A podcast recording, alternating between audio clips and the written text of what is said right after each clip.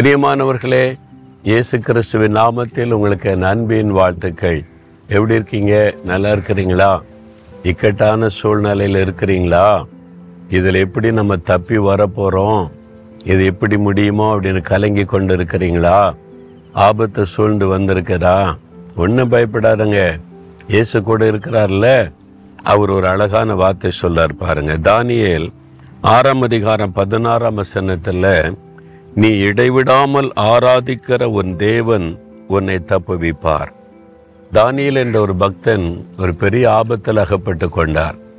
அதாவது அவன் மேல பொறாமை கொண்ட மக்கள் அவன் கூட வேலை பார்த்தவங்க அவனை அழிச்சிடணும்னு சொல்லி அவனை சிக்க வைத்து சிங்கத்தின் கெபியில போடணும் அப்படின்னு தீர்மானமாகி விட்டார். ராஜாவுக்கு தெரியுது தானியல் நல்ல மனுஷன் உண்மையான மனிதன்.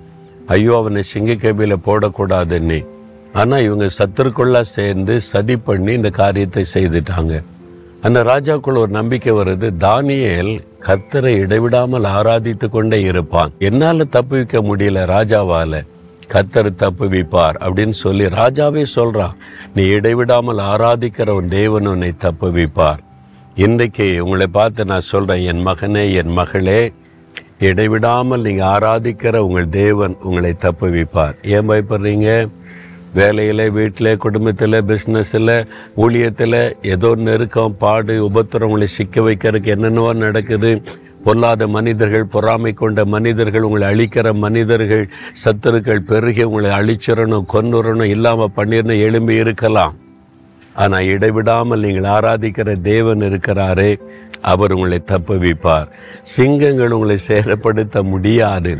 பக்கத்தில் வரைக்கும் வரும். நீங்கள் தொட்டு விளையாடலாம் உங்களை மேற்கொள்ள முடியாது. சத்துருக்கள் இன்றைக்கி சந்தோஷப்படலாம் நாளைக்கு சிங்க கபி விட்டு வெளியே வருவீங்க. உங்களுக்கு விரோதமாக இருந்தவங்க பேசினவங்க எழுதினவங்க செய்தவங்க எல்லாம் வெட்கப்பட்டு போகும்படி ஆண்டவர் உங்களை தப்புவிப்பார் பயப்படாதங்க. ஆண்டவர் அப்படி எத்தனையோ காரியங்களில் என்னை தப்பு வைத்து நடத்தி இருக்கிறதை ஆயிரக்கணக்கான காரியத்தை சொல்ல முடியும். நிறைய பேருடைய வாழ்க்கையில் அதே மாதிரி உங்கள் வாழ்க்கையில் கூட ஏற்கனவே நடந்திருக்குல்ல?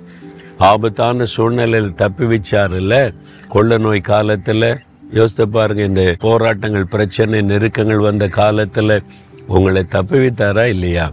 அந்த தேவன் இனிமேல் இதுலேயும் தப்பு வைப்பார். ஏன் பயப்படுறீங்க? அதனால் நீங்கள் இடைவிடாமல் ஆராதிக்கிற தேவன்.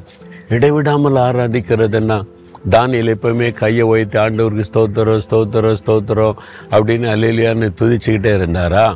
அப்படின்னா எப்படி வேலை செய்கிறது அவருக்கு பொறுப்பெல்லாம் இருக்குதில்ல. என்ன அர்த்தம்? இருதயத்தில் எப்போவுமே ஆண்டவரை நினைத்து துதிப்பார் சின்ன சின்ன காரியத்துக்கு இயேசுவே என் கூட இருக்கிறதற்காய் ஸ்தோத்திரம். இந்த ஆகாரம் கொடுத்ததற்காய் ஸ்தோத்திரம். எனக்கு துணை நிற்கிறதற்காய் ஸ்தோத்திரம். இந்த வேலை கொடுத்ததற்காய் ஸ்தோத்திரம். இந்த குடும்பம் கொடுத்ததற்காய் ஸ்தோத்திரம். எனக்கு அழகான பிள்ளைகளை தந்தீரை ஸ்தோத்திரம். ஒவ்வொன்றுக்கும் இருதயத்தில் தேவனை துதித்து கொண்டே இருக்கும்போது ஆண்டவுடைய தொடர்பு உங்களுடைய ஆவியில் எப்பவுமே இருந்துக்கிட்டே இருக்கும். இடைவிடாமல் நீங்கள் ஒரு ஆராதிச்சுக்கிட்டே துதித்து கொண்டே இருக்கலாம். அந்த மாதிரி நீங்கள் எப்பவும் ஆண்டவரோடு இருக்கிற அனுபவத்தில் வந்துட்டீங்கன்னா இடைவிடாமல் அவருடைய பிரசனை உங்கள் கூடவே இருக்கிறது நீங்கள் உணர முடியும். சில சமயம் நீங்கள் ஒன்றுமே செய்ய முடியாது அமைதியாக இருப்பீங்க. அந்த ஆண்டவர் கூட இருக்கிறத உணர முடியும். உணர்ந்திருக்கிறீங்களா? இயேசு கூடவே இருப்பார். அது மாதிரி கூடவே இருக்கிறதை நீங்கள் உணர முடியும். அப்போ இடைவிடாமல் நீங்கள் அவரோடு இருந்தால் அவர் உங்களோடு இருப்பார் உங்களை தப்பு வைப்பார். நீங்கள் பயப்படுற மேலே ஒன்றும் நடக்காது. நீங்கள் ஜெயிப்பீங்க. கத்தர் உங்களை மேன்மைப்படுத்துவார். எந்த இடத்துல உங்களை சிறுமைப்படுத்தணும்னு நினைச்சாங்களோ அதே இடத்துல கத்தர் உங்களை மேன்மைப்படுத்துவதை காண்பீங்க. நம்ம ஜெபிக்கலாமா? ஆண்டவரே இடைவிடாமல் நான் உம்மை நினைத்து கொண்டு உம்மோடு இணைந்து வாழ்கிற வாழ்க்கையை எனக்கு தாரும். நீர் இந்த இக்கட்டிலிருந்து என்னை தப்புவித்து உயர்த்துகிற தேவன். ஒன்றும் என்னை சேதப்படுத்த முடியாது நான் விசுவாசிக்கிறேன் அற்புதங்களை எதிர்பார்க்கிறேன். இயேசுவின் நாமத்தில் ஆமேன் ஆமேன்.